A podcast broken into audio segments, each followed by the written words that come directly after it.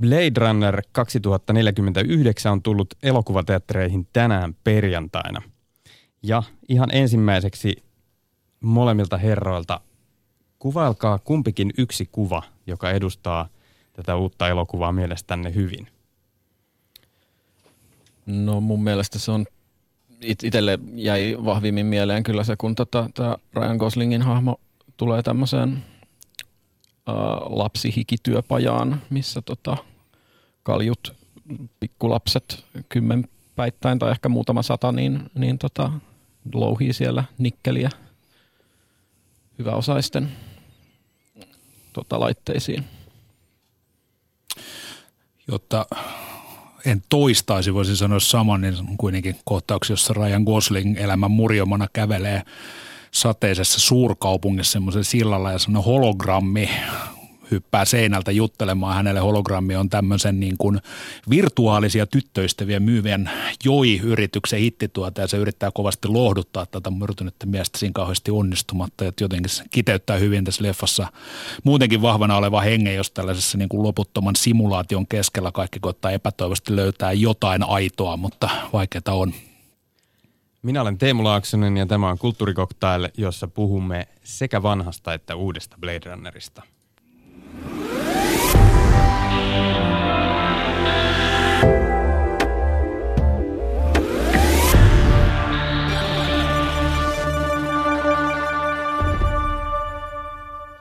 Käsikirjoittaja Ilja Rautsi ja toimittaja elokuvakriitikko Matti Rämö. Tervetuloa Kulttuurikoktailin vieraaksi. Kiitos. Kiitos. minkälaisia skififaneja te olette, jos Ilja vaikka aloittaa? Öö, no aika tota, lapsesta asti voisi sanoa, että on kyllä tullut tota, seurattua siis sekä elokuvia että sarjakuvia että kirjoja. Et melko laajalti. Kyllä se on mulle aina rakas laji, enemmän elokuvan puolelta, ehkä vähän sarjakuvan, myös kirjallisuuden, mutta kirjallisuus on näistä jäänyt ehkä eniten katveeseen Skifin sisällä tämmöinen kyberpunk-dystopia henkinen Skifi on aina ollut erityisen lähellä sydäntä. Sanoi Matti Rämö ja tämähän kolahtaa aika hyvin tähän Blade Runner-maailmaan. Käsitellään ensin tuota vuonna 1982 ensi iltansa saanutta Blade Runneria – tai no ohjaajan toiveiden mukaiset versiot kyllä julkaistiin vasta sitten paljon myöhemmin seuraavilla vuosikymmenillä, mutta kuitenkin. Ja sitten loppupuolella siirrymme puhumaan uudesta, eli jatko-osasta, joka on valmistunut nyt 35 vuotta alkuperäisen jälkeen. Ja tässä lähetyksessä kuullaan myös filosofi Arto Laitisen erittelyä ihmisen ja koneen eroista. Mutta ennen kuin mennään nyt siihen tutumpaan Blade Runneriin, niin näimme eilen tuon Blade Runner 2049, tämän jatko-osan, joka on ollut kovasti odotettu niin meillä kuin muuallakin. Ilja ja Matti, oliko pettymys?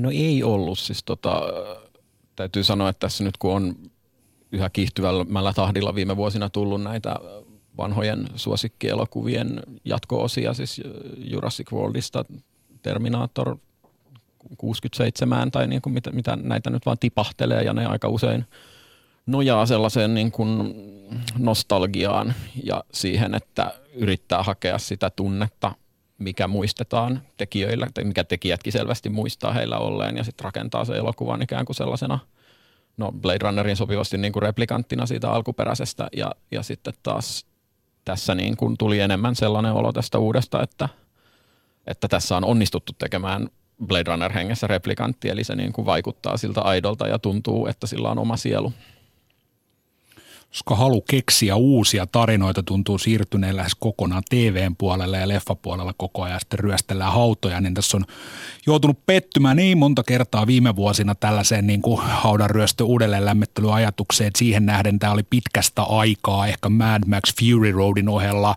ainoita pitkään pitkään aikaan tällaisia niin kuin, tota, uudelleen lämmityksiä, jolla tuntui olevan oma omista lähtökohdista tuleva olemassaolon oikeutus, että tämä ei vaan ole sitä niin kuin vanhan tunteen toisintoa tai replikointia, vaan tällä on niin kuin, ottaa sen lähtökohdakseen, mutta kuitenkin niin kuin haluaa vakaasti tehdä ihan oman elokuvan sen päälle ja mun mielestä Denis Villeneuve tässä ihan, ihan aidosti onnistuu.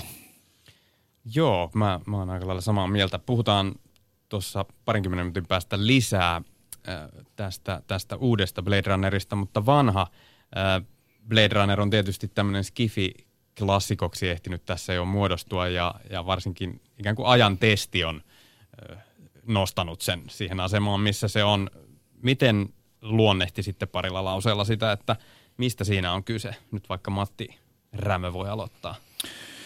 No siinä on kyse tällaisen dystopiaskifin perusasioista. Siinä luodaan näkemys tulevaisuudesta ja mä oon siinä arvostanut sitä, että jotenkin, että se kuinka kauas katsotaan, niin on hyvin mitotettu. Ei katsota satojen vuosien päähän, katsotaan sellaiseen lähitulevaisuuteen, jossa on riittävän paljon tunnistettavia asioita, jotta se tuntuisi jotenkin uskottavalta ja kiinnostavalta ja, ja tehokkaalta tässä tapauksessa tavallaan tämmöiset 80-lukulaiset kaupungistumisen, urbaaniuden pelot astuu ihan hyvin lihaksi Los Angelesissa, joka on tällaisen länsimaisen kulutuskulttuurin ja yhteiskunnan tietynlainen päätepiste, kruunun jalokivi, joka tässä elokuvassa on muuttunut tällaiseksi sateen pieksemäksi, onkeaksi paikaksi, jossa, jossa joka niin kuin huokuu semmoista niin kuin jonkunlaista epätoivoa ja likaisuutta – mikä oleellista myös, että siitä on tullut semmoinen niin kuin kulttuurien ja etnisyyksien sulatusuuni, mikä ei näytä miltään valkoisen miehen paratiiselta, vaan enemmänkin semmoiselta kaatopaikalta, mistä kaikki haluaa, haluaa pois. Että jotenkin niin kuin Ridley Scott on, on joskus sanottu, että leffa tehdessään, niin se on niin kuin halunnut mielikuvan siitä, että tulevaisuus on jo ohi, niin tavallaan tämä, tämä tavoittaa sen tosi hyvin. Tietenkin toinen iso tematiikka on, on tämä ihmisyyden raja-aidan tutkiminen näiden replikanttien kautta, että mikä, mikä mikä tekee ihmisestä ihmisen ja mikä tavallaan voi sen ihmisyyden häneltä riistää. Ja voiko NS-ihminen, joka tekee epäinhimillisiä tekoja, olla, olla jotenkin de facto vähemmän ihminen kuin kone, joka yrittää kovasti niin kuin saada kiinni ihmisyyden hyvistä puolista. Ikuinen hieno filosofinen kysymys. Niin, kahden vuoden kuluttua se tulevaisuushan on, on täällä. niin, se tapahtuu vuodessa 2019. M- mutta tota, et, et kyllähän se siis niin kuin, sehän on nimenomaan näitä tavallaan Skifin muuttaneita merkkiteoksia, että jos, jos niitä lähtee siis silleen Langin Metropolis, Kubrickin 2001, Lukasin Tähtien sota ja Scottin Blade Runner, niin, niin tavallaan nehän on, on aika lailla luonut sen, sen niin sanot niin kuin sanaston tavallaan, missä Skifi-elokuva liikkuu. Et etenkin sit visuaalisesti siitä on poimittu Blade Runnerista hyvin paljon.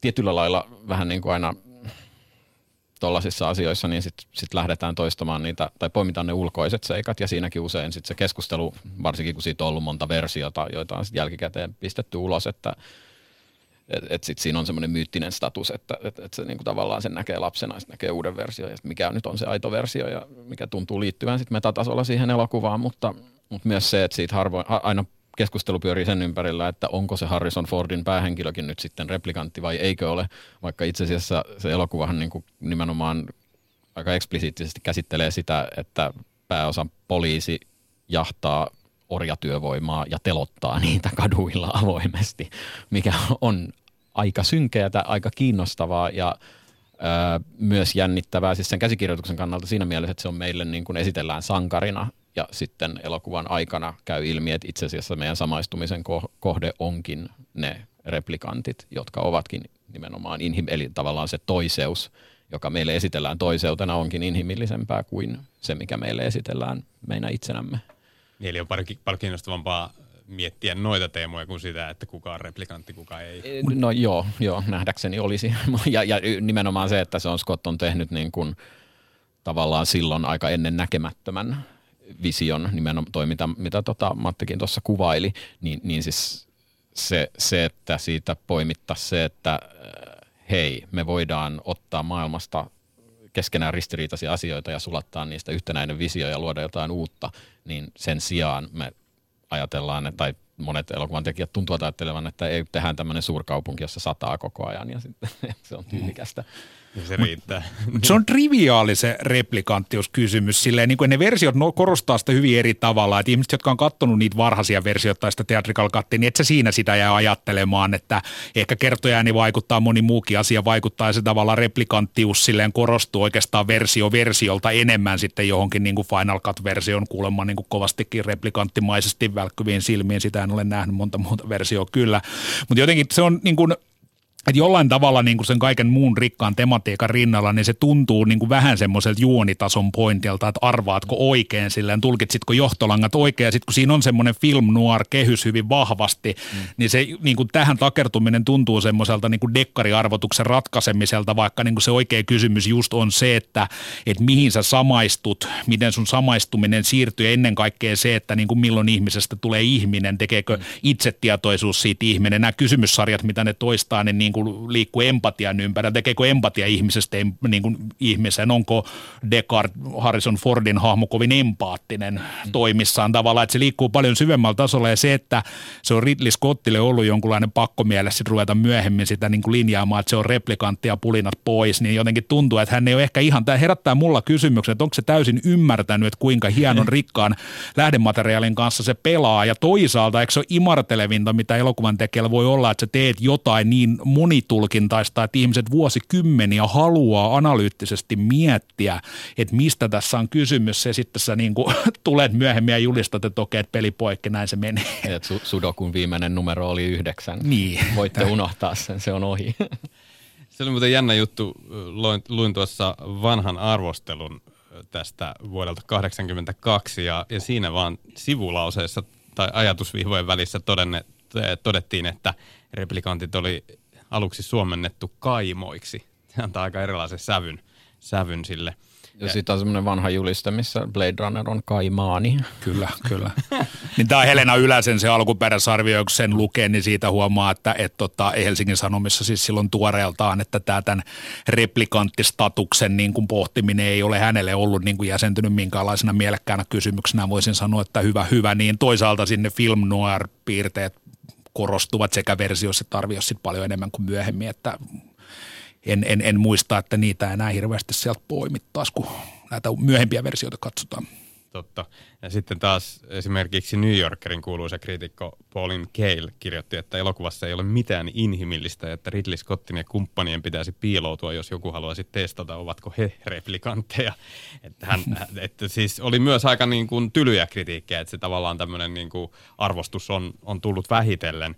Mutta nyt tämän jatko-osan ohjaaja Denis Villeneuve, Denis Villeneuve, niin puolestaan on kertonut omasta alkuperäisestä äh, Blade Runner-elämyksestään muun muassa Kalle Kinnusen haastattelussa ja sanoi, että en tiennyt, että Skifi voisi olla sellaista niin aikuista.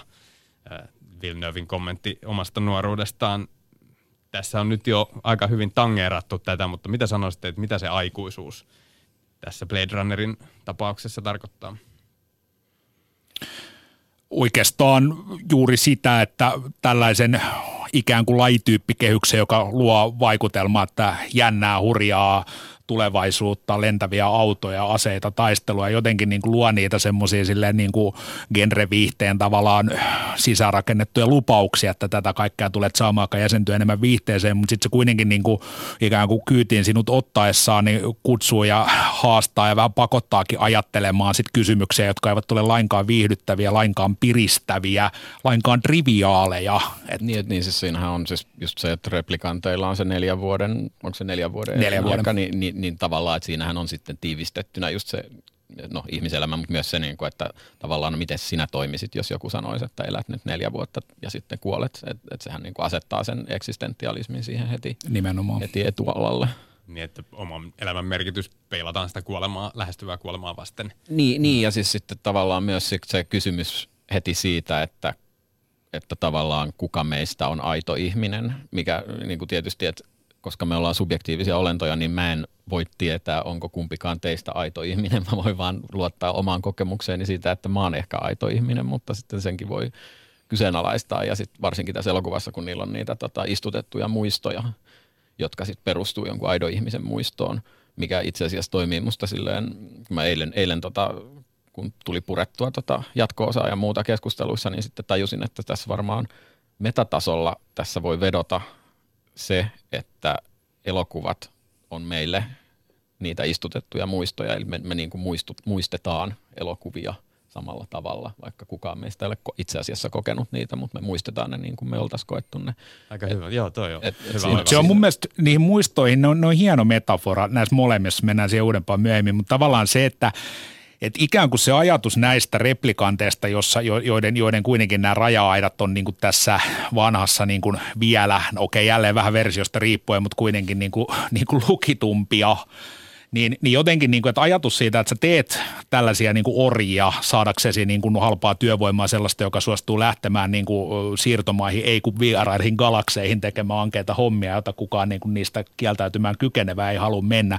Sä teet näistä vahvempia ja näin, ja periaatteessa tehdään ihan niin kuin hyödyn nimissä silleen tavallaan, että näitä tehdään sen takia, että poistu se eettinen ongelma, mikä riittyy tähän niin kuin orjuuttamiseen. Mutta jopa vaikka se tehdään pelkästään niin kuin tehokkuuden ehdoilla, niin mielletään, että osa sitä tehokkuutta on, että siellä on niitä istutettuja muistoja. Että sä et voi tehdä niin kuin, että, että, että siinä on jotenkin hyvin syvällä se ajatus siitä, että ollakseen toimintakykyinen, niin myös keinotekoisella ihmisellä pitää olla jotain, mihin uskoa, jotain niin kuin emotionaalista abstraktia, mihin takertua, tai muuten sitten niin kuin konekin menee rikki, jos sillä ei ole jotain, jotain niin kuin, jos ei sielua, niin jotain, jotain simuloitua sielun tai tunteen tunteen kaltaista tai muuten, muuten niin kuin rattaat lakkaavat pyörimästä. Että se on niin kuin jotenkin hyvin monitaan. Että se ei ole vaan semmoinen tunnu, että se niin kuin vaan erottelee replikantit ei-replikanteista, vaan tavallaan, että se niin kuin mielletään semmoiseksi olemassaolon essenseksi, josta jopa, jopa tällainen niin kuin keinotekoinen ihminen on riippuvainen ollakseen toimintakykyinen. Ja mun mielestä se hieno kuuluisa totta, kyyneliä sateessa monologi, jossa se niin kuin listaa näitä niin kuin asioita, mitä hän on nähnyt tämä Rutger Hauerin hahmo, niin jotenkin niin kuin korostaa myös sitä, että että muistajan merkitys myös keinoihmiselle on hyvin, hyvin perustavanlaatuinen. Niin se on aika sellainen, jopa siinä niin kuin elokuvan maailmassa aika yllättävä se Rutger Hauerin, tämän pääreplikantin tavallaan kuolinpuhe. Se on sentimentaalinen ja romanttinen ja, ja yllättävä ja vähän niin kuin erikoinen, mutta siinä on tosiaan tämä lause, että kun hän muistelee näkemien asioita, joita joita te ihmiset ette uskoisi, niin hän päättää, päättää sen, että kaikki nuo hetket katoavat aikanaan kuin kyyneleet sateeseen, aika kuolla. Ja sitten vaan laskee pään ja, ja sitten se kyykkynen lähtee taivaalle. Siinä on tavallaan se on näyttää aika 80-lukulaiselta nyt katsottuna, mutta on siinä jotain semmoista oivallusta mukana kuitenkin. Toisaalta se loi paljon sitä 80-luvun estetiikkaa se elokuva, niin kuin siitähän tavallaan Kyllä. aika suora siirtymä musavideoihin ja muuhun, että ne on niin kuin poiminut siitä niin paljon, että se on, se on ollut se benchmark niin. ja tavallaan heidän niin kuin, tavallaan lähtökohtansa on ollut taas Slogans Run, jonka suomennettu nimenomaan muista, joka esittää tulevaisuuden sellaisena. Useinhan tulevaisuus aikaisemmin on esitetty sellaisena siistinä, niin kuin yltiöpäisen valkoisena utopiana, välillä myös semmoisissa elokuvissa, jonka tulevaisuusnäkymä on aika, aika ankea, niin kuin George Lucasin THX järjestysnumeroita sen tehoksen perästä en muista, mutta tavallaan että semmoinen valkoisuus ja kliinisyys, joka siinä Logan's Runissa on niin kuin tavallaan jotenkin sellaista ääretöntä ja niin kuin päälle kaatuvaa, niin se on ollut ihan tietoinen niin kuin, niin kuin vastakohta, että ei ainakaan tota ja semmoinen niin kuin rikottu kulutettu avaruus on tullut vastaan jo Alienissa, on tullut jopa tähtien sodassa vastaan, mutta tässä se on viety vielä eteenpäin sille, että tulevaisuus ei ole puhdas valkoinen utopia, vaan semmoinen niin kuin nyky, nykyhetki, jota on kärjistetty merkittävästi. Siis tähtien sodastahan se oikeastaan voisi sanoa, että alkoi toi niin kuin tavallaan siis se, että sielläkään niin kuin ne laitteet ei toimi. Ja Polhuja Han, ja Han, Han Solo sanoo, tai siis, niin kuin, että siis mikä hetkinen Luke kuvailee Millennium Falcon alusta silleen, niin kuin, että what a piece of junk. Ja, ja niin, Tai... Niin, niin ta- tavallaan, että, siis, että, että siinä on niin kuin se, että niille ihmisille siellä se on sama kuin meidän arki täällä, mikä on se niin kuin, tavallaan samaistuttava, tai se mikä tekee siitä maailmasta uskottavan hyvin, hyvin äkkiä ja nimenomaan sitten just Alienissähän se myös, myös näkyy Scottilla. Avaruuden rekkokuskit, mikä oli Kyllä. siinä se niinku tyylin, tyylin ava ja tämä on hienoja tällaisia tyyli, tota, termejä tähän uuteen, eikö korjaan siihen 82 leffaan liitetty, just oli jotain, jotain tota, retronuoria, joku trash cheek ja mitä näitä oli, mitä nämä visuaalistit on mielessään pyöritellyt, kun ne on luoneet tätä maailmaa. Käytännön pointti, mikä on sanottu, mikä siihen liittyy, oli, että kun vajereita paljon tarvittiin niiden lentävien autojen kanssa, että sade oli myös funktionaalinen elementti, se auttoi peittämään ne vajerit. Joo, kyllä. No tämä on siis Ridley Scottin ohjaus, kuten myös tuo ensi, Alien, ensimmäinen Alien – hän on siis britti, myös Telma ja Luissi ja Gladiaattori ja tämmöisiä löytyy vyöltä. Onko tämä Blade Runner Scottin paras elokuva? No ainakin varmasti isoimman vaikutuksen tehnyt, tai no kyllä Alien on siinä rinnalla, mutta tota, kyllä se siellä parhaimmistossa on. on. Kyllä mä niin kuin, vähän semmoinen kysymys, että voisi päivän mukaan sanoa eri tavalla. Että mun mielestä niin kuin sekä Eilien että tämä ovat niin kuin molemmat olleet Skifin uranuurtajia ja mä tavallaan siihen niin kuin ihan näiden ensimmäisten liikuttajien ketjuun liitän myös sen Eilien. Ehkä sen on saman ohjaa tullut niin lähekkään toisiaan ja molemmissa on sellaista tietynlaista kyberpunk-fibaa siellä pohjalla, että jotenkin se näiden niin kuin arvojärjestykseen laittaminen on niin kuin vaikeampaa. Teilien on niin kuin elokuvana ehyempi ja kokonaisempi joka niin kuin, kuin tämä, joka tässä tapauksessa johtuu myös tästä niin kuin versiojumpasta, mitä on muidenkin kuin Scottin toimesta tehty, mutta mä en osaa sanoa, jompikumpi näistä se on ja fiiliksen mukaan voi sanoa kumava. Mikä, jos pitäisi tiivistää, niin mikä on se Ridley Scottin tyyli, joka nyt sitten vaikkapa näissä jotenkin kristallisoituu tai on parhaimmillaan, vaikka ovatkin hänen niin kuin varhaistöitään? Sillä on ihan jumalattoman hyvä silmä. Miten se näkyy? No siis se, se, no sehän on myös niin kuin tavallaan, että sehän oli näitä ensimmäisiä niin kuin Stara-mainosohjaajia ennen kuin se siirtyi, se taisi ohjata ensimmäisen leffan vasta, olisiko se ollut 42 tai 44, jotain siis niin kuin kuitenkin yli, yli 40-vuotiaana vasta siirtyi siihen, siihen, että sitten tavallaan vastapuolina, niin kyllähän se tarina on usein sillä semmoinen sokea piste sitten, että, että, että, nimenomaan, että se hahmottaa nimenomaan visuaalisen kerronnan kautta, mutta sitten se myös näkyy, näkyy monessa leffassa, että, että sitä on kiinnostanut joku tietty visio, ei niinkään ne, ne, että mitä siellä rivien välissä sitten tapahtuu tai edes niillä riveillä – silloin kyky lyödä omia uniikkeja maailmoja, jotka tuntuu niin kuin tavallaan ainutlaatuisilta kokonaisuuksilta, mutta niin kuin kyllä mä komppaan Iljaa siinä, että siellä niin kuin maailmojen sisällä navigoiminen onnistuu välillä vähän jouhevammin ja välillä vähemmän jouhevammin. Mutta se täytyy sanoa tästä version määrästä, että periaatteessa tällainen kulttielokuvahan niin kuin jopa hyötyy siitä ja niin kuin sillä on iso merkitys tässä. Niin kuin mä luulen, että Blade Runneria on muisteltu toki niin kuin niin kuin, jos se olisi jäänyt se Theatrical Cut aikaisemmaksi, se olisi edelleen, tämä 82 ulostulun versio, se olisi edelleen semmoinen ensimmäinen liikuttaja uran uurtaja niin kuin sekä tematiikan että Skiffin visuaalisen maailman uudistaja tavalla, jota muut on sitten matkinut ja matkii edelleen, mutta se, se, tota, se että tavallaan se on aina ollut vähän epäselvää, että mikä on oikea, mikä on lopullinen, kuka teki mitä, ja se avaa semmoisen niin kaikkien fanien rakastaman semmoisen niin pohdinnan ja spekulaation aarrearkun, mitä niin kuin kaikki mahdolliset osapuolet on vuoron perään hahmottanut, niin sehän pitää sen keskustelun aukea, sehän pitää sen niin kuin pallon pyörimässä, ja se tekee siitä semmoisen niin kuin niin kuin entistäkin rikkaamman mikrokosmoksen, jossa sitten sä pystyt askartelemaan näiden pienten erojen ja yksityiskohtien välillä, että se niin kuin tekee siitä puheenaiheen paljon tehokkaammin kuin, kuin semmoinen elokuva, joka on kerralla valmis. Että välillä tämmöinen silleen niin kuin dysfunktionaalisuus niin voi olla jopa eduksi ainakin niin kuin siinä mielessä, että se luo isomman ilmiö. Tänään kulttuurikoktailissa puhutaan kahdesta Blade Runnerista. Vieraana ovat käsikirjoittaja Ilja Rautsi ja elokuvakriitikko Matti Rämö – ja Blade Runnerin avainteemoja on tietysti tämä ihmisen ja ihmisen kaltaisten robottien suhde. Tampereen yliopiston filosofian professori Arto Laitinen sanoo, että robotin ja ihmisen tärkein ero ei näy päälle päin. Se, missä sitä eroa välttämättä ei löydy, on se, että miten ne ulkoisesti, tällainen funktionaalisesti, toiminnallisesti toimii. Eli ne voi niin olla täysinkin samanlaisia tai sitten lähestyä toisiaan. Mutta oleellisin ero, mitä yleensä on painotettu, on tämä, että tuntuu jonkinlaiselta olla ihminen, mutta kenties ei tunnu miltään olla robotti tai tekoäly. Eli tämmöinen tuntoisuus, kyky tuntea vaikka kipua, koettu tietoisuus, aito ymmärryksen tunne joistain asioista tai sisäinen motivaatio, halu tehdä asioita. Eli tämä tämmöinen sisäisyyden puute on varmaankin se keske, keskeinen ero. Lisäksi voidaan sanoa, että tuskin ihmiset ja robotit tai tekoäly ulkoisestikaan täysin samanlaisia on, vaan niissäkin on sitten eroja, että tekoäly voi lähestyä tai stimuloida ihmisen toimintaa ulkoisesti erittäinkin hyvin, mutta sitten siltä puuttuu tämä sisäinen aspekti tästä elämästä.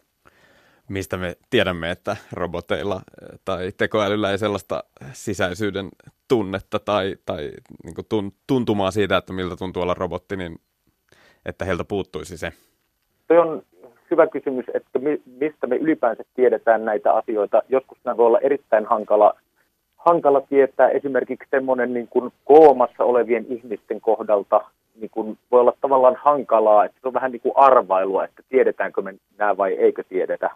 Tiedetäänkö me, että onko kasvit tuntoisia vai ei ole. Me ollaan melko varmoja, että ihmiset ja muut eläimet on tuntoisia, entäs kasvi, voisiko niillä olla jonkun sortin sisäistä elämää, entä kivet.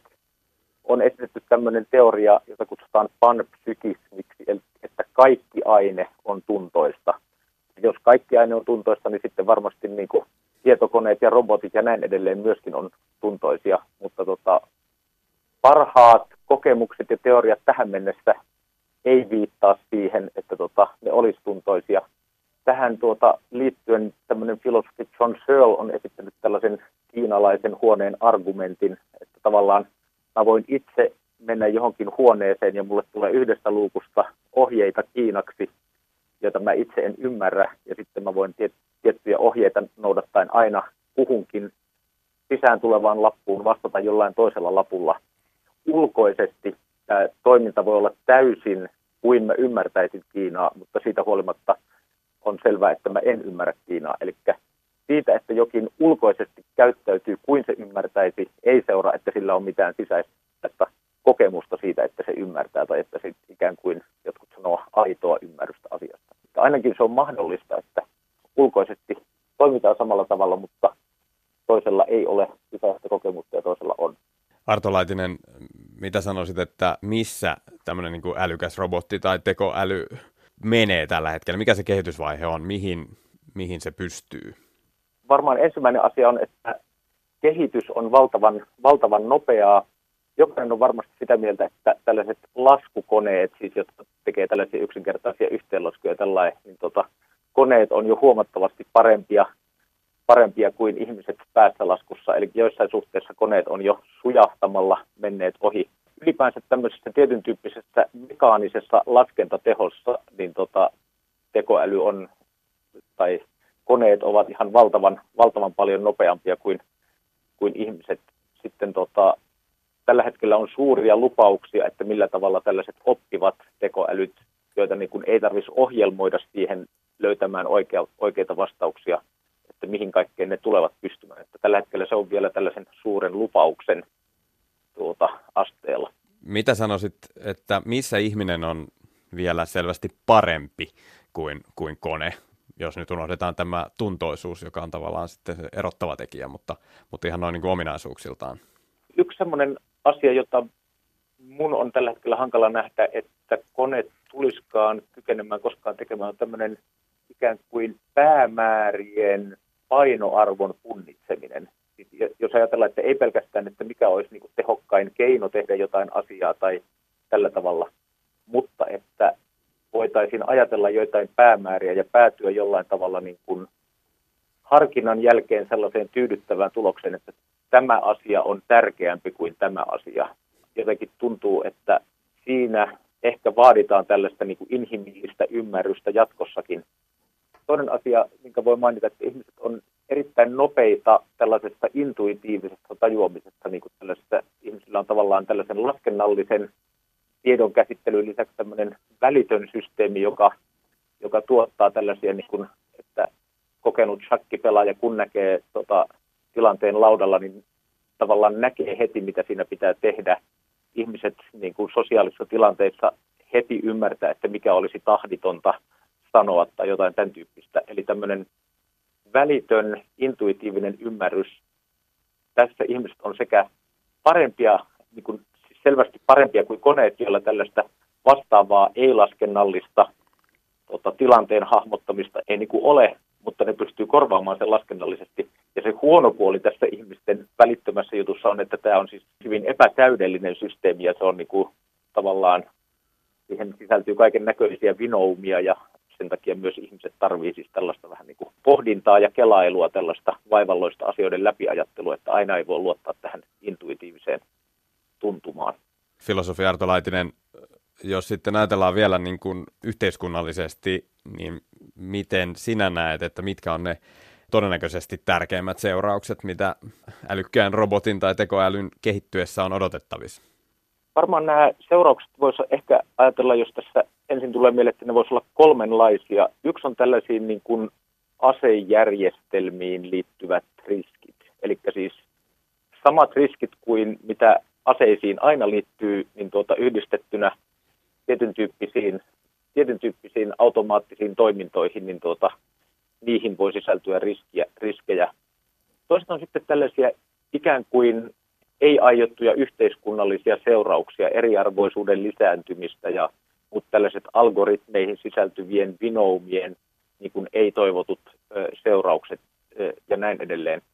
Ehkä tietyn tyyppinen yksinäisyys voi lisääntyä, jos tota, tietyn tyyppiset inhimilliset kontaktit korvautuukin tällaisilla konekontakteilla. Ja sitten kolmannenlaiset, jos tässä oli siis tavallaan tällaiset niin kuin aseisiin liittyvät riskit, sitten laajat yhteiskunnalliset seuraukset. Sitten semmoinen, mistä on jonkun verran puhuttu, että miltä tuntuu olla ihminen tyyppinen kysymys, että se riippuu hieman siitä, että, että mitä tapahtuu inhimilliselle sosiaalisuudelle, kun se enenevässä määrin on tällainen tekoälyn välittämä ja näin edelleen. Että tuota, vaikuttaako se tähän ihmisyyden luonteeseen? Asejärjestelmiä koskien on hyvin ymmärretä, että minkä tyyppinen se vaatimus olisi. Eli asejärjestelmien pitää olla jotenkin mielekkäässä inhimillisessä kontrollista. Eli jollain tavalla joitain asioita ei pidä automatisoida, vaan että aina pitää olla jollain tavalla ihmisten päätösvallasta tällaiset tärkeät elämän ja kuoleman kysymykset. Tällaisiin laajakantoisiin yhteiskunnallisiin seurauksiin, niin näissä sitten monesti kyse ei ole pelkästään tai edes erityisesti tekoälyn tai algoritmien tai robotiikan ö, tulon synnyttämistä asioista, vaan ne voi ehkä niin kuin vahvistaa sellaisia tendenssejä, joita on jo olemassa. Esimerkiksi tämmöinen yksinäisyyden lisääntyminen tai eriarvoisuuden lisääntyminen. Ei niistä pelkästään niin kuin tekoälyä voi syyttää. Näetkö jotain sitten semmoista niin kuin erityisen myönteistä, mitä robotiikan tai tekoälyn kiihtyvä kehittyminen niin voi tuoda? Siis tämä suuri lupaus, mikä, jos nyt sanoisi ylipäänsä tähän niin kuin automaatioon liittyy, niin tällaiset lihastyövoimaa korvaavat koneethan on niin kuin höyrykoneen ja sähkön ja näin edelleen myötä jo, myötä jo tota, ö, laajasti koettu siunauksellisiksi, eli tietyn tyyppisestä raadannasta päästään eroon. Tietysti se pitäisi vielä jollain tavalla jakaa oikeudenmukaisemmin, mutta nyt sitten vastaavasti tällaiset mekaaniset, voisiko sanoa nyt älylliset toimenpiteet, hyvin jotkut rutiininomaiset tehtävät, että niistä automatisoimalla ja koneellistamalla, niin päästään tietyn tyyppisistä työtehtävistä eroon, niin tietenkin se helpottaa ihmiskunnan olemassaoloa. Eli on tavallaan aitoa edistystä, että päästään helpommalla. Näin sanoi filosofian professori Arto Laitinen Tampereen yliopistosta ja käsikirjoittaja Ilja Rautsi. Haluat tarttua johonkin äsken kuultuun? Ei, se oli, se oli vaan tämä tekoälykysymys, että tota, mä luin aiemmin tänä vuonna sellaista äh, tota, Juval Noah Hararin kirjaa kuin Homo Deus, jossa Joo. se niin kuin, pyrkii kartoittamaan tätä ihmiskunnan lähitulevaisuutta ja Siinä oli vaan tämä kiinnostava ajatus, että kun usein on tämä kysymys siitä, että pystyykö se tekoäly olemaan kuin ihminen, mutta sitten tavallaan oikeastaan se kysymys on, niin kuin, että pystytäänkö me ymmärtämään, millainen se tekoäly on, koska siis sehän tavallaan mehän ei voida ymmärtää, mitä se, se on niin kuin käytännössä uusi, sit jos semmoinen tapa oikeasti syntyy niin kuin aktuaali tekoäly, niin mehän ei voida tietää, miten se ajattelee ja miten se meitä kohtelisi tai miten se meihin suhtautuu, mitä myös nämä Blade Runnerit tavallaan käsittelee siinä mielessä, että me voidaan ainakin Hararin mukaan sitten voimme päätellä paljon siitä, miten tekoäly mahdollisesti meihin suhtautuu siitä, miten ihmiskunta käsittelee eläimiä. Eli ei kovin hyvin. Niin, eli tavallaan jos perustelu se on se, että, että vähemmän älykkäitä lajeja voi kohdella – huonosti. Niin, ja siinähän sitten näkyy, näkyy toki tämä, tämä käsittely jo näissä Blade Runnereissakin, että miten, miten näitä tota, tota, tota androideja kohdellaan, eli orjatyövoimana. Eikä välttämättä edes silleen niin kuin joka suhteessa vähempi arvoista, vaan sellaiseksi määriteltyä. Että Ky- kyllä niin kuin toi toiseuden käsite, että jos, jos se ei ole me, niin se, jos ei se tunne kuin me, ei ole väliä, miten sitä kohdellaan. Aivan. Että se on hyödynnettävissä, niin se, se ajatus sitten sovellettuna mahdolliseen tekoälyyn on aika pelottava. Kyllä, ja sitä, sitä saa hyödyntää, koska se on päätetty, että, että tämä on moraalisesti hyväksyttävää. Kulttuurikoktailissa siirrytään nyt Blade Runner 2049 pariin. Eli tänään ensi illassa Denis Villeneuvein ohjaama jatko-osa. Öm, yritämme puhua siitä nyt sillä tavalla, että mitään valtavia spoilereita, juonipaljastuksia eh, emme tässä tee, mutta pahoittelen jo etukäteen kuulijoita, että jos jonkun mielestä vääränlainen yksityiskohta nyt lipsahtaa julki. Mutta se on jo julkisuudessa ja se on tärkeää, että Krista Kosonen, äh, oma Kristamme, puhuu tuossa elokuvassa suomea. Hän sanoo, että tämä jätkä on Blade Runner, se on vitun vaarallinen, annetaan sen olla. Mitä sanotte tuosta hetkestä, muutaman sekunnin välähdyksestä? No silloin niin kuin ehkä niin kuin isompikin pointti siinä elokuvassa, eikä niin kuin, tietenkin tässä on tällainen, voisi tällaisen Suomi mainittu asetelma tytöön, vaan niin kuin, just näin. Ei niin tarvita tota, rennyä enää Fiilistelee, mutta musta tuntuu, että sillä on vähän pidempi historia. Että siinä tota, alkuperäisessä tämä tota, James Edward Olmosin hahmo, eli toinen tämmöinen Blade Runner, joka on se Harrison Fordin työpari, niin sehän puhuu semmoista sian saksaa yhdessä kohtaa. Se myöhemmin sanonut haastattelussa, että siinä on jotain unkarilaisia kirosanoja ja näin. Ja se on niin kuin, pointti on, että koska se on silloin ollut semmoinen etninen sulatusuuni, niin tavallaan myös kielet menee sekaisin. Että se on sellainen niin kuin futuristinen getto ikään kuin, jossa, jossa tavallaan niin kuin asiat, asiat sekoittuu.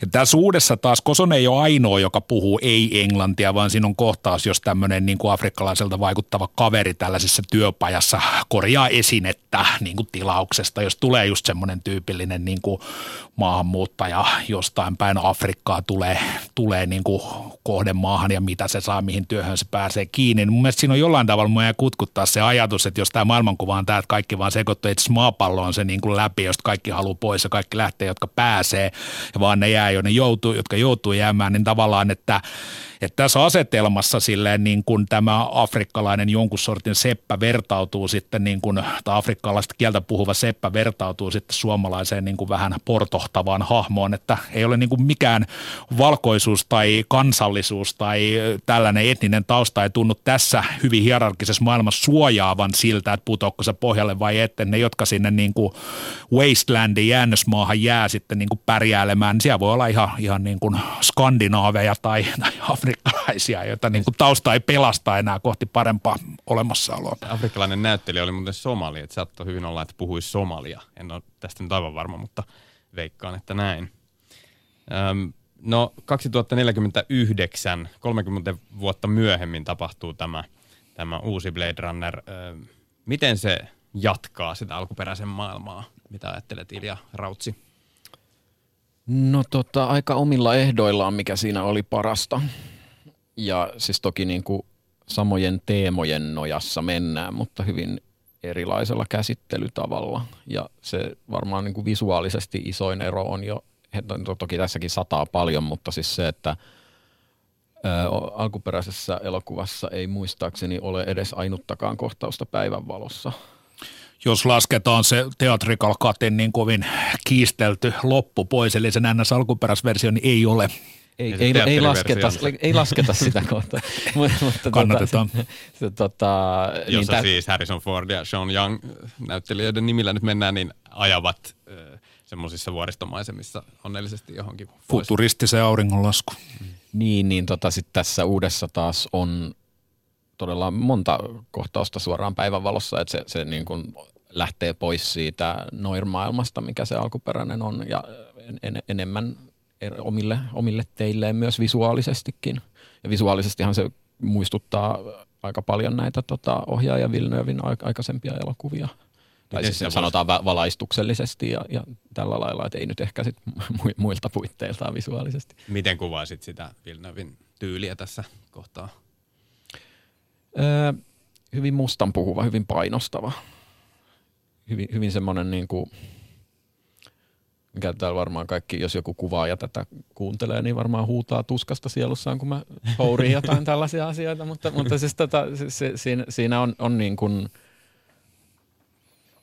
on, on niin kuin tavallaan aika, aika pelkistetty se paletti, etenkin väreiltään, ja sitten niin kuin musta on usein hyvin mustaa, ja niin kuin asiat on puolittain sumussa, ja siis se, siinä on, on niin kuin – ja monissa kohtauksissa on jonkinlainen pääväri, että kaikki on vähän keltaista mm. tai vähän punaiseen, oranssiin kallellaan tai mustaan, harmaaseen. Jos siinä aikaisemmassa ne kontrastit luotiin sillä nuorin klassisella niin kuin valon ja varjon kontrastilla, että tavallaan, että, että että et mennään ja, ja sitten siellä oli tietenkin sitä niin kuin neoväritystä siellä mukana, niin tässä on tosiaan sitä tumonpuhuvuutta, sellaiset niin kuin punertavat murretut värit välillä, välillä tota, niin kuin, jotenkin sävyttää aika hienosti. Mulle jäi mieleen muutenkin niin kuin lavastuksena aivan huikea kohtaus, kun tämä tota, Ryan Goslingin päähenkilö asioi tällaisessa niin kuin eräänlaisessa virastossa, jossa on semmoinen ikään kuin suorakulmion reunan muotoinen, muotoinen tiski, joka sitten siihen niin kuin harmaan betoniseen ja muuten synkkään tilaan sille hehkuu semmoista, semmoista tota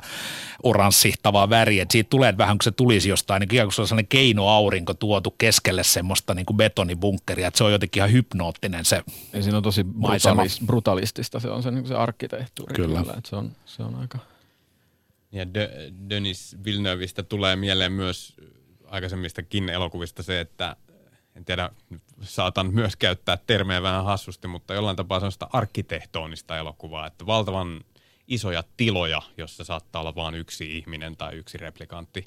Joo, sehän on, on myös, niin kuin, siis kun se alkuperäinenhän on nimenomaan se, että se on se kaupunki on massa kuhisevia ihmisiä yeah. tiukkaan pakattuna, niin tässä on tosi laajoja tiloja, joissa näkyy nimenomaan vain yksittäinen ihminen. Et siis silleen, sanoisin, että Villeneuve on en, enemmän niin kuin semmoinen – popcorn-elokuvan Tarkovski kuin Ridley Scott tavallaan, jos lähtee hakemaan jotain tyylillistä referenssiä sille, sille, että millä tavalla tämä elokuva on toteutettu. Ylänen kirjoitti hyvin siitä alkuperäistä, Helena Ylänen siis, että, tota, että, että siitä Scotti just sellaisessa niin urbaani futuristinen murhaispesätyyppistä maailmasta, josta jokainen voi hallita vain pientä kimpaletta, joka just tavallaan tuo sen sellaisen niin kuin fiiliksen siitä yleisestä kaoottisuudesta kautta sit siitä, että sulla on joku semmoinen oma pieni nurkka, mihin sä voit käpertyä. Tämä on kyllä monella kohtaa niin kuin vastakkainen sille, että tässä on sitä aavaa laaketaan tavallaan, että tämä nostaa, niin kuin, että tämä ei työnnä nurkkaan silleen niin kuin siihen omaan suojapisteeseen sitten jotenkin niin kuin hakemaan lohtoa, vaan ikään kuin nostaa jalustalle monessa kohtaa. Ihan siitä tavauksesta alkaa, jolloin kuitenkin käydään niin kuin ei-kaupunkimaisemassa tällaisessa niin kuin ikään kuin kuihtuneen äh, niin kuin maalaismaiseman äärellä, jossa jopa yksi kuollut puu on, on pystyssä. Että, Jonkinlaisia teollisen niin kuin struktuurin hallitsemia maanviljelyspaikkoja – Kyllä. Siinä ollaan tavallaan kaupungin ulkopuolella. Muutenkin sitä tuhon maisemaa näytetään niin kuin tosi paljon monipuolisemmin. Ja mittakaava on iso, että ihan siinä alkupuolella on iso ilmakuvi, jos ikään kuin näytetään silleen, että se yksikkö, jonka mielemme Los Angelesiksi, joka on ollut vähän niin kuin se koko kuvattu maailma siinä, siinä alkuperäisessä, niin tässä niitä samanlaisia niin kuin compoundeja, niin kuin yksiköitä on niin kuin vierekkäin sillä ikään kuin silmän kantamattomia, että murhaiskeko vertaus tavallaan on, mutta niin kuin isommalla tasolla. Ja to- toki tässä on, on tietysti huomioitava niin kuin elokuva, muuttunut elokuvan teko siinä mielessä, että al- alkuperäisessä niillä on ollut hyvin rajalliset resurssit ja niin kuin käytä, käytännön niin kuin efektit ja se on rajoittanut aika paljon just no nimenomaan, että lentävät autot on pitänyt tehdä vaijereilla ja sitten tässä taas on, en tiedä mikä budjetti on itse asiassa ollut, mutta niin kuin varmaan... 200 miljoonaa jostain luin. Niin, että et sillähän sitten saa luotua sitä laajuutta, että tavallaan usein, useinhan toi myös kun ihmiset, usein elokuvan tekijät valittaa siitä ihan syystäkin siitä resurssien vähyydestä, mutta välillähän se tuottaa aivan mahtavia ratkaisuja nimenomaan, että kauhuelokuva on klaustrofobinen sen takia, että ei ole varaa ollut tehdä muuta, mutta, sitten se, niin kuin, mutta mm. sitten se tehostaa sitä, koska silloin sit käyttää, se tekee siitä vahvuuden siitä niin kuin heikkoudesta tai että et Monty Python and the Holy Grail elokuvassa, jos ei, ei ollut varaa hevosiin, niin ne käytti kokospähkinän puolikkaita. Nakutteli niitä taustalla. Mutta jotenkin Metko ajatellaan, että kyllä tämä niinku elokuva ennenkin jotenkin viihteellisemmäksi jäsentyvää sellaista, niin usein, usein katsotaan vähän alaspäin, että täällä voi mitään vakavaa ja syvällistä käsitellä, mutta niin kun katsoo yli 200 miljoonan niin kaiken puolen tosi hienoa elokuvaa, jonka niin jonkunlainen moraalinen henkinen punchline on se hienosti rakennettu hikipaja, missä ne niin lapset sitä nikkeliä väsää ja tavallaan joka enemmän, niin kuin, että se ei ole niin kuin se kohtaus on enemmän symbolina avainasemassa kuin, niin kuin juonellisesti ja tavallaan niin kuin, mun silmissä kiteyttää sitä niin kuin oleellisempaa temaattista muutosta siinä. Jos näin sanon, niin toivon uskon, että en, en, en spoilaa, toivon ainakin, että jos se ensimmäinen oli enemmän kiinni siinä niin kuin ihmisen, äh, ihmisyyden niin kuin rajan vetämisessä ja pohtimisessa, niin toki se tässäkin on osa sitä elokuvaa voimakkaasti sen sisällä. Mun mielestä se siirtyy niin kuin askeleen eteenpäin ikään kuin pohtimaan sitä – että tavallaan, että et, et kuka saa käyttää suoremmin, avoimemmin pohtimaan sitä, että kuka saa käyttää ketä hyväkseen.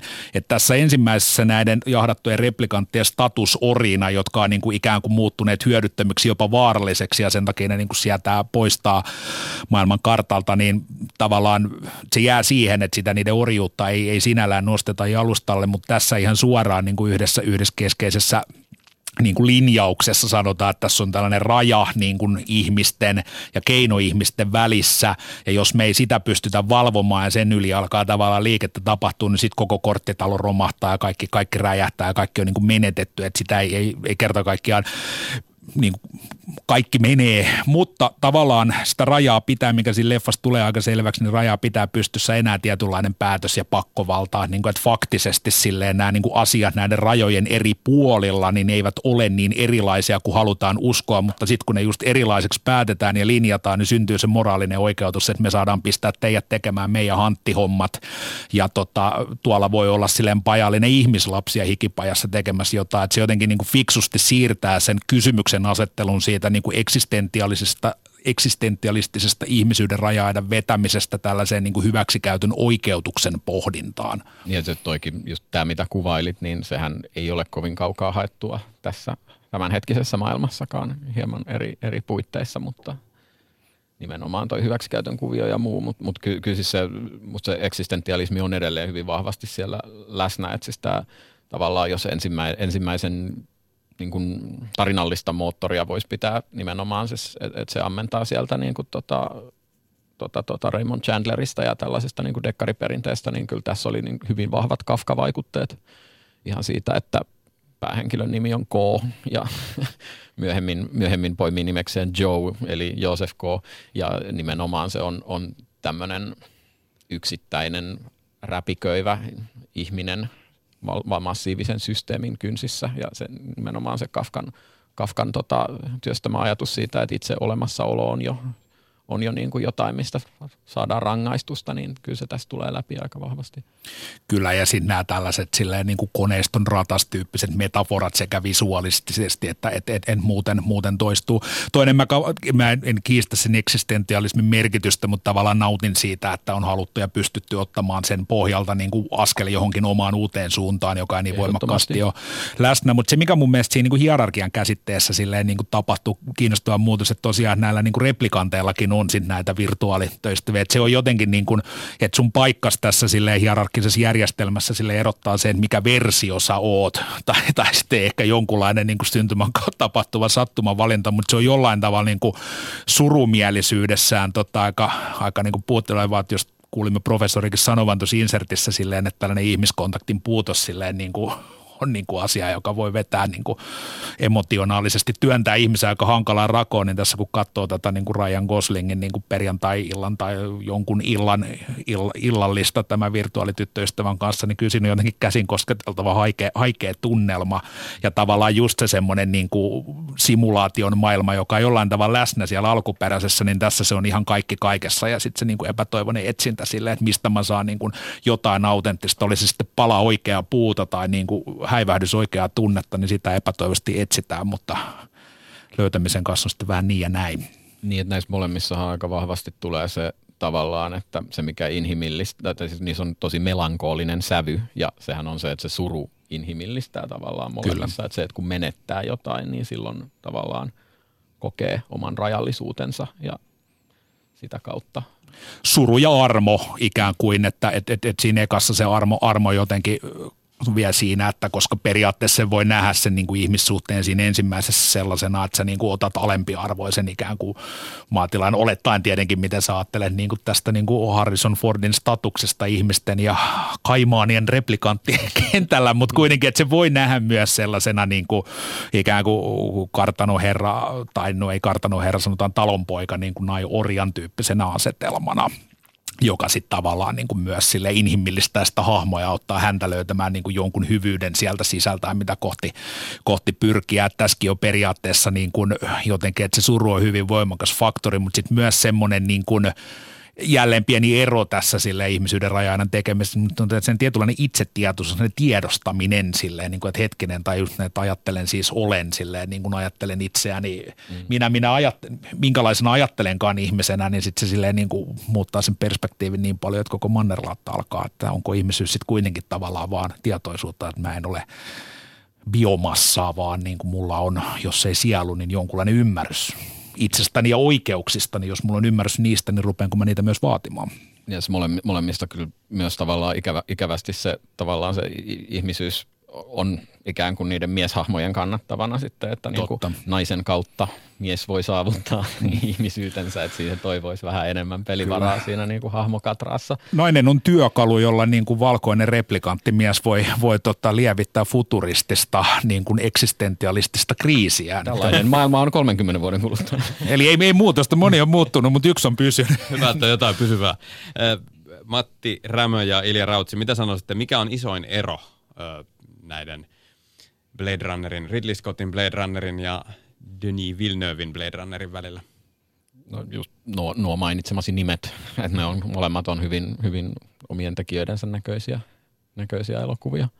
Ja et kyllä se musta, musta tavallaan, että se, se mikä on jännä, että se Scottin alkuperäinen, niin se on aika hajanainen kokonaisuus, mutta sitten se silti se tuntuu jotenkin eheä, tai siis se tuntuu isommalta kuin, kuin osiensa summa kun sitten tässä, tässä tota Villeneuvein versiossa, niin mulle ainakin ensikatselulta, tämähän on nyt nimenomaan just, että ensireaktio, että aika, aika kertoo, mutta siis ensikatselulta tuli semmoinen olo, että tämä on ne hienot osansa, mutta ei sitä suurempaa, M- mutta tota, molemmat kyllä hyvin, hyvin omanlaisiaan. Blockbuster-skifi-elokuvia ehkä se on niin kuin yleiseltä tunnelmaltaan aavistuksen vielä synkeämpi. En sano, että ne aiheet tai asiat, mitä se ensimmäinen käsittelee, niin on, on sen synkempiä. Jokin siinä tyylissä on, mutta tämä on taas tällainen tilanne, jossa on tosi vaikea erotella näitä omia kokemuksia. Että kun on katsonut joskus kymmenvuotiaana sen ensimmäisen, niin en siitä ole tajunnut niin kuin mitään muuta kuin, että näyttää aika magealta. Ja sitten se on ollut semmoinen tietynlainen, niin kuin, se kuitenkin on kaiken runsaudessaan just semmoinen, että tuntuu, elokuva jotain vähän, eli sellainen, jota sä katsoessa aina tuntuu, että sä löydät jotain uutta uutta siitä.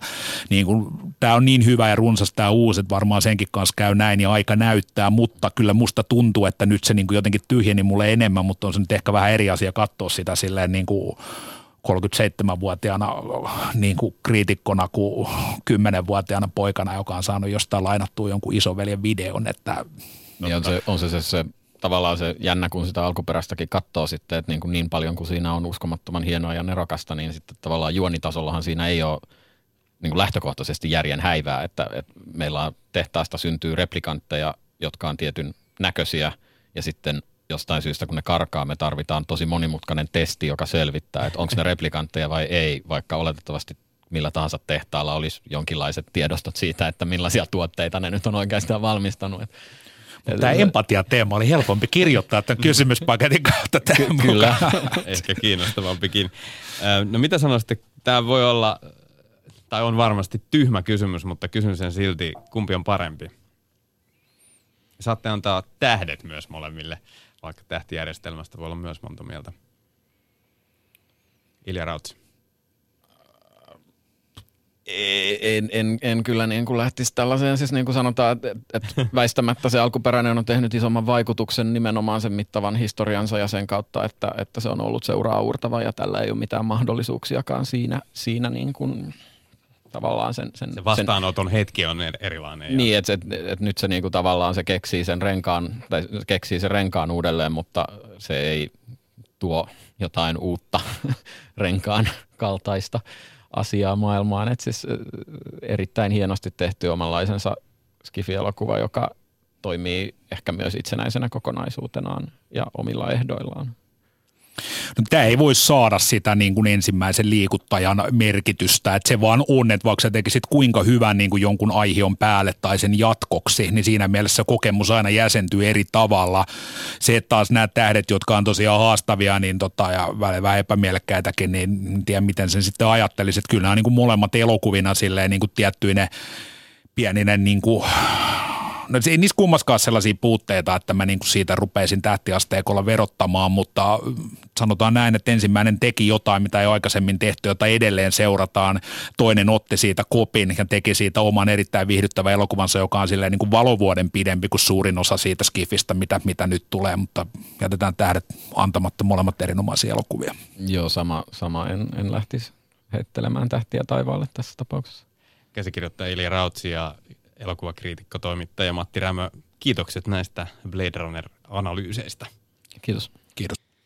Ja semmoisena vinkkinä vielä, että kannattaa kuunnella myös Yle Areenasta Juuso Pekkisen ohjelma, joka tässä kanavalla kuultiin pari päivää sitten. Siinä kulttuurihistorian tutkija Kimi Kärki kertoo hyvin innostuneesti muun muassa transhumanismista ja, ja tämä liittyneenä Blade Runneriin. Kärki tuntee Blade Runnerin kuin omat taskunsa. Ja Kulttuurikoktail taas viikon päästä perjantaina. Teemu Laaksonen toivottaa nyt hyvää viikonloppua.